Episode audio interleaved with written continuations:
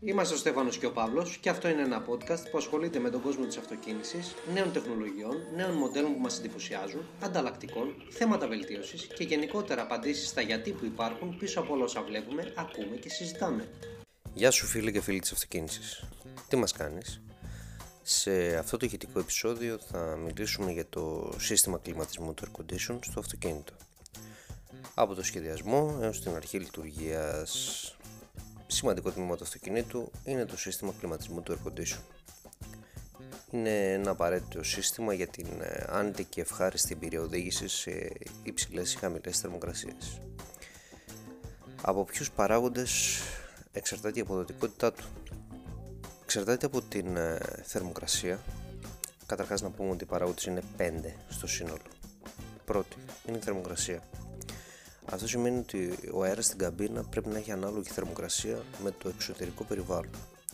Δηλαδή, αν έξω η θερμοκρασία είναι στους 30 βαθμούς Κελσίου και της καμπίνας είναι στους 50, δεν θα δουλέψει αμέσως σωστά το air condition.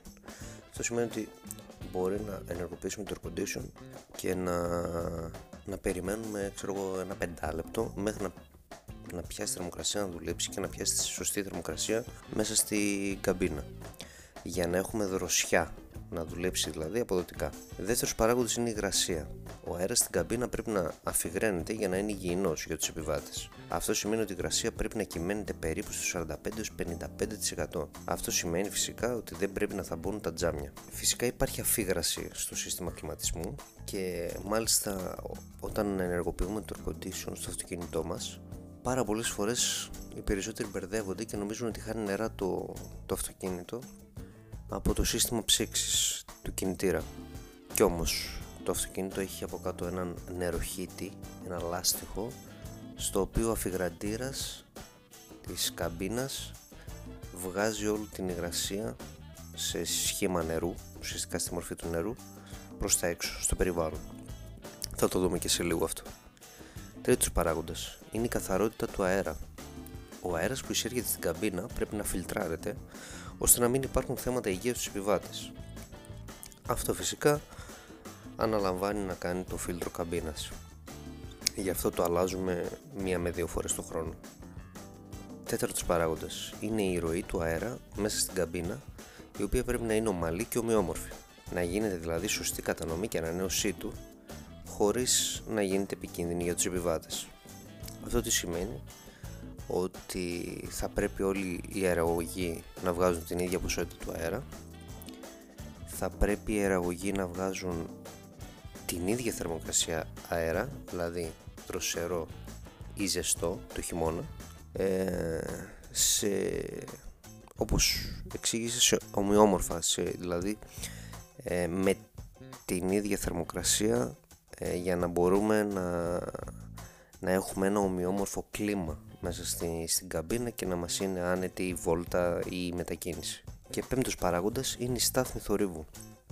Δηλαδή, ο θόρυβος που δημιουργεί το σύστημα να είναι χαμηλός ώστε να μην γίνεται ενοχλητικός μέσα στην καμπίνα. Τι γίνεται τώρα, μέσα στην καμπίνα υπάρχει ε, ο ανεμιστήρας. Ο εσωτερικός ανεμιστήρας είναι αυτός που στέλνει στους, αεραγωγούς, στους αεραγωγούς τον, ε, τον αέρα. Εάν αυτός ο ανεμιστήρας αρχίζει και ακούγεται, και ακούγεται έντονα, δεν θα μπορούμε να χρησιμοποιήσουμε το air condition. Ε, επίσης ο ανεμιστήρας ε, στο ψυγείο του ψυγείου του air είναι το ventilator.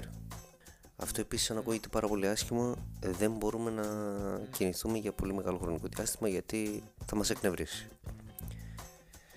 Πάμε να δούμε λίγα πραγματάκια για το σχεδιασμό. Λοιπόν, τα εξαρτήματα από τα οποία αποτελείται ένα σύστημα air condition είναι τα εξής. Είναι ο συμπιεστής, ή αλλιώς κομπρέσορας και ο συμπυκνωτής. Το ψυγείο δηλαδή, το air condition. Αυτά τα δύο βρίσκονται στο χώρο του κινητήρα. Επίσης έχουμε τον εξατμιστή ή αλλιώς ψυγείο καμπίνας, τον ανεμιστήρα, την εκτονωτική βαλβίδα, τα χειριστήρια, τα οποία όλα αυτά βρίσκονται στην ε, καμπίνα. Πάμε να δούμε τη λειτουργία τους. Ο συμπιεστής ο συμπιεστής είναι ένα, φαντάσου ένα κυλινδρικό κουτί το οποίο έχει μια τροχαλία στη μία πλευρά και παίρνει κίνηση από τη μηχανή μέσω ενός σημάντα.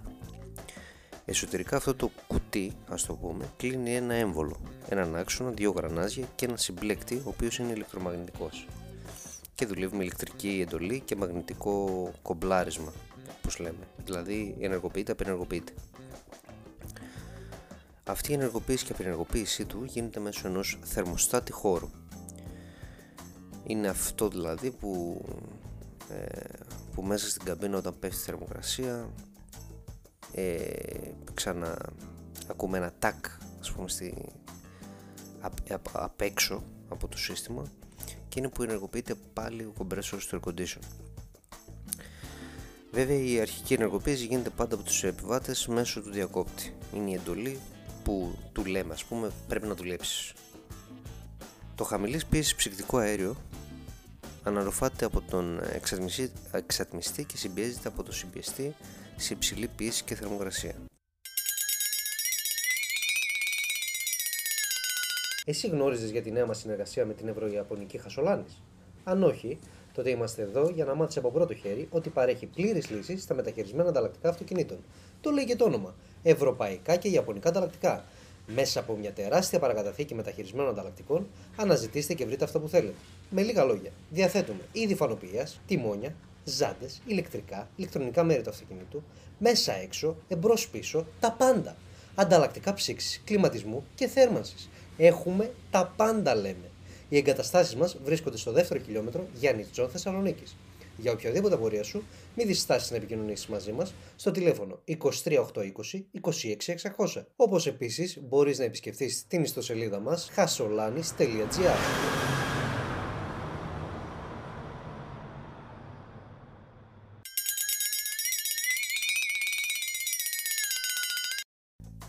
Ο συμπυκνωτής ή αλλιώς ψυγείο air condition βρίσκεται εξωτερικά στο εμπρόστιτο μέρος του κινητήρα και μπροστά από το ψυγείο νερού. Η λειτουργία του είναι η εξής. Υγροποιεί το φρέον, το οποίο στη συνέχεια ψύχεται από τον εξωτερικό αέρα περιβάλλοντος που χτυπάει το ψυγείο και το ψύχει μέσα στις κυψέλες. Εντάξει, είναι μια εύκολη περιγραφή αυτή, νομίζω όλοι το καταλαβαίνουμε. Ο συλλέκτης ή αλλιώς ε, συσσωρευτής του ψυγείου, δηλαδή το φίλτρο του ψυγείου, είναι ένα δοχείο αποθήκευσης του ψυκτικού υγρού, το οποίο αφαιρεί την πιθανή υγρασία και τα ξένα σωματίδια που ίσως υπάρχουν στο σύστημα.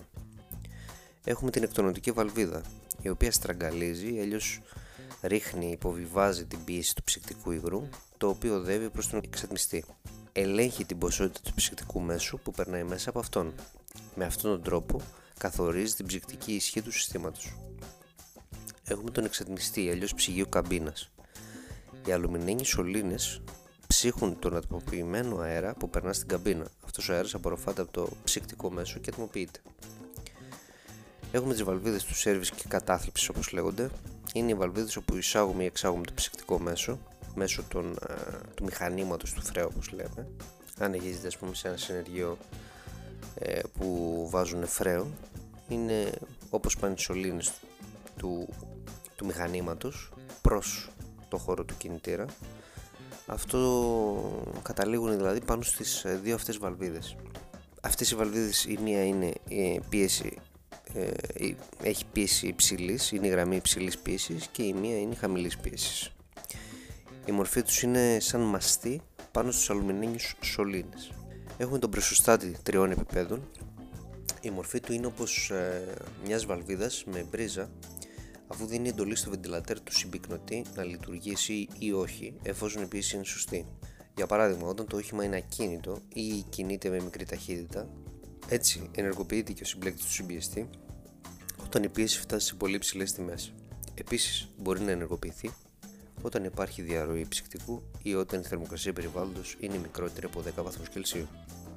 Έχουμε την εκτονοτική βαλβίδα ή εξισωτή πίεση, η οποία βρίσκεται πάνω στο σωλήνα μεταφοράς του ψυκτικού μέσου, φρέων δηλαδή. Η δουλειά της είναι να μειώνει την πίεση του ψυκτικού με ταυτόχρονα αυξομοίωση της παροχής του ψυκτικού μέσω βελονοειδούς ημισφαιρικής βαλβίδας. Τώρα, τι σημαίνει αυτό να το αναλύσουμε λίγο, λίγο παραπάνω. Όταν λέμε βε, βελονοειδούς ημισφαιρικής βαλβίδας, εννοούμε τη βαλβίδα που υπάρχει μέσα σε αυτό το, ε, σε αυτό το μαστό μέσα σε αυτό το μαστό. Ουσιαστικά αυτή η βαλβίδα όταν υπάρχει αύξηση ή μείωση ανάλογα κινείται, ουσιαστικά μέσω πίεσης κινείται του ψυκτικού και έτσι αφήνει να περνάει το ψυκτικό σε συγκεκριμένη ποσότητα μέχρι το σύστημα να, να, να μην μπορεί να, να πάρει άλλο ψυκτικό εκείνη τη στιγμή και έτσι με αποτέλεσμα να κλείνει αυτή η βαλβίδα. Δηλαδή η πίεση την ξανακλίνει. Με πίεση ανοίγει, με πίεση κλείνει έχουμε το στοιχείο ατμοποίησης. Αυτό τι σημαίνει; Αυτό τι κάνει βασικά; Ο σκοπός του είναι να αφαιρεί τη θερμότητα του αέρα από την καμπίνα και να την αποδίδει στο φρέον ψυκτικό μέσο. Αυτό αλλάζει την κατάστασή του από υγρή σε αέρια. Η αλλαγή γίνεται σε χαμηλή θερμοκρασία και χαμηλή πίεση του ψυκτικού. Αυτό ουσιαστικά είναι όπως ακριβώς το λέει ε, βγάζουμε, βγάζει τη θερμότητα, την, την, την υγρασία μέσα από την καμπίνα και την κάνει, και την κάνει αέρια. Ουσιαστικά ε, είναι αυτό το, το, το, το στοιχείο το οποίο δεν ξεραίνει την καμπίνα εντελώς. Είναι αυτό το οποίο ελέγχει την, ε, τον ατμό, την υγρασία ας πούμε, που υπάρχει στην καμπίνα Γι' αυτό είπαμε και πιο πάνω ότι από 45-55% ε, για να μπορεί να είναι ευχάριστη η εμπειρία του, του οδηγού, του επιβάτη. Και έχουμε και τη σωστή απόδοση της εγκατάστασης, η οποία σημαίνει ότι με βάση ενός πίνακα που θα περιγράψω σε λίγο να δουλεύει μέσα σε αυτά τα νούμερα. Αυτός ο πίνακας τι Όταν η θερμοκρασία του περιβάλλοντος είναι από 21 έως 27 βαθμούς Κελσίου, η θερμοκρασία των αεραγωγών στην καμπίνα. Τι εννοούμε των αεραγωγών, δηλαδή βάζουμε ένα θερμόμετρο ειδικό μέσα στην καμπίνα, μέσα στους αεραγωγούς, συγγνώμη, και μας βγάζει μια θερμοκρασία. Αυτή η θερμοκρασία πρέπει να είναι από 4 έως 7 βαθμούς Κελσίου. Όταν η θερμοκρασία του περιβάλλοντος έξω είναι 32 38, τότε οι αεραγωγοί πρέπει να μας δίνουν 6 με 8 βαθμούς Κελσίου και όταν ε, η θερμοκρασία του περιβάλλοντος είναι 43 βαθμούς Κελσίου ας πούμε τότε η αεραγωγή, η αεραγωγή πρέπει να μας δίνουν από 7 έως 10 βαθμούς Κελσίου τώρα ε, να πούμε λίγα λόγια για τις βλάβες που μπορεί να, να υπάρξουν σε ένα σύστημα κλιματισμού πολλές και διάφορες είναι αυτές οι βλάβες ε, οι βασικότερες που έχουν καταγραφεί και από τη βιβλιογραφία είναι οι εξής. είναι η ανεπαρκής ψήξη δεν έχουμε ψήξη, δηλαδή έχουμε μια δροσιά. Η πιθανή αιτία. Ποια, ποια μπορεί να είναι η πιθανή αιτία; Μπορεί να είναι η μικρή ποσότητα ψυκτικού μέσου που υπάρχει μέσα στο σύστημα ή η απόφραξη του συμπυκνωτή ή εξατμιστή. Συνήθως αυτό λύνεται όταν ξαναγεμίζουμε με φρέο και όταν μιλάμε για μικρή ποσότητα ψυκτικού, δηλαδή αν το βάλουμε Δευτέρα και την Παρασκευή πάλι δεν έχουμε φρέο, υπάρχει κάπου διαρροή σίγουρα. Εάν δεν υπάρχει διαρροή και ε, πάλι δεν έχουμε σωστή ψήξη, ψήξη τότε πάμε είτε στο ψυγείο είτε, στο συμπυκνο, είτε στον εξατμιστή. Είτε στο συμπυκνωτή δηλαδή είτε στον εξατμιστή. Πιθανές δηλαδή αιτίες. Υπάρχει θορυβόδης λειτουργία. Η πιθανή αιτία είναι να μην είναι ευθυγραμμισμένες οι τροχαλίες του συμπιεστή και του στροφάλου. Επίσης μπορεί να είναι χαλαρός ο εξωτερικός σημάντας ή πολύ σφιγμένος ή φθαρμένος. Ε, να υπάρχουν ε, χαλαρές βίδες ε, στη στήριξη του CBST, το compressor δηλαδή στον κινητήρα, να υπάρχει πρόβλημα στον ε, συμπλέκτη του CBST, να υπάρχει πρόβλημα στο να είναι μυστήρα του ψυγείου, στο βεντιλατέρ δηλαδή, είτε εσωτερικά είτε εξωτερικά. Ε, τρίτο, να υπάρχουν ηλεκτρολογικά θέματα, πιθανές αιτίες, κάμενη ασφάλεια, κατεστραμμένο ρελέ, ε, να υπάρχει κομμένη περιέλξη στο συμπλέκτη του συμπιεστή, να υπάρχει κατεστραμμένος προσωστάτης, που μου έχει τύχει κάνα δύο φορές έτσι και δεν το περίμενα, να πω την αλήθεια, να υπάρχει μικρή τάση στο συμπλέκτη, η πίεση του κυκλώματος να είναι κάτω από 1,5 μπαρ, να υπάρχει πατινιάρισμα της τροχαλίας του συμπιεστή, να υπάρχει κακή λειτουργία γενικά και να υπάρχει και βραχικύκλωμα στην περιέλξη. Γενικότερα έτσι για να κλείσω αυτό το επεισόδιο, το ηχητικό, μπορούμε να πούμε ότι η σωστή ψήξη, η απόδοση και ο κλιματισμός γενικότερα σε ένα αυτοκίνητο είναι από τους βασικότερους παράγοντες άνετης οδήγησης και εμπειρίας, απο, απόλαυσης, δηλαδή απολαυστικής εμπειρίας για τους επιβάτες. στη χώρα μας ε, κυρίως έχουμε μάθει να το χρησιμοποιούμε τους καλοκαιρινούς μήνες αλλά είναι απαραίτητο να το λειτουργούμε και τον ε, χειμώνα στο ζεστό. Επίσης ε, είναι απαραίτητο για τη σωστή συντήρησή του να βάζουμε φρέο δύο φορές το χρόνο. Μία το χειμώνα, μία προς το καλοκαίρι.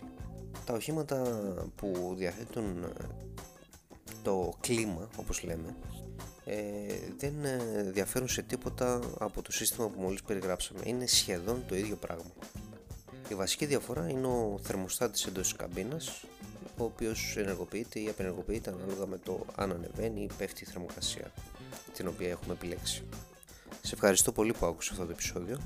Ε, το συγκεκριμένο επεισόδιο είναι και γραπτό άρθρο στο site μας, στην ιστοσελίδα μας, περί pavlaochimaton.gr Ψάξε μας στο Google θα βρεις ε, όλα μας τα προφίλ σε όλα τα κοινωνικά δίκτυα στα οποία θα θέλαμε να μας ακολουθήσεις θα θέλαμε να εγγραφείς στο κανάλι μας στο YouTube και κάπως έτσι να σε αφήσω και να δώσουμε ραντεβού στο επόμενο ηχητικό ή στο επόμενο βίντεο ή στο επόμενο άρθρο ή στην επόμενη δημοσίευση.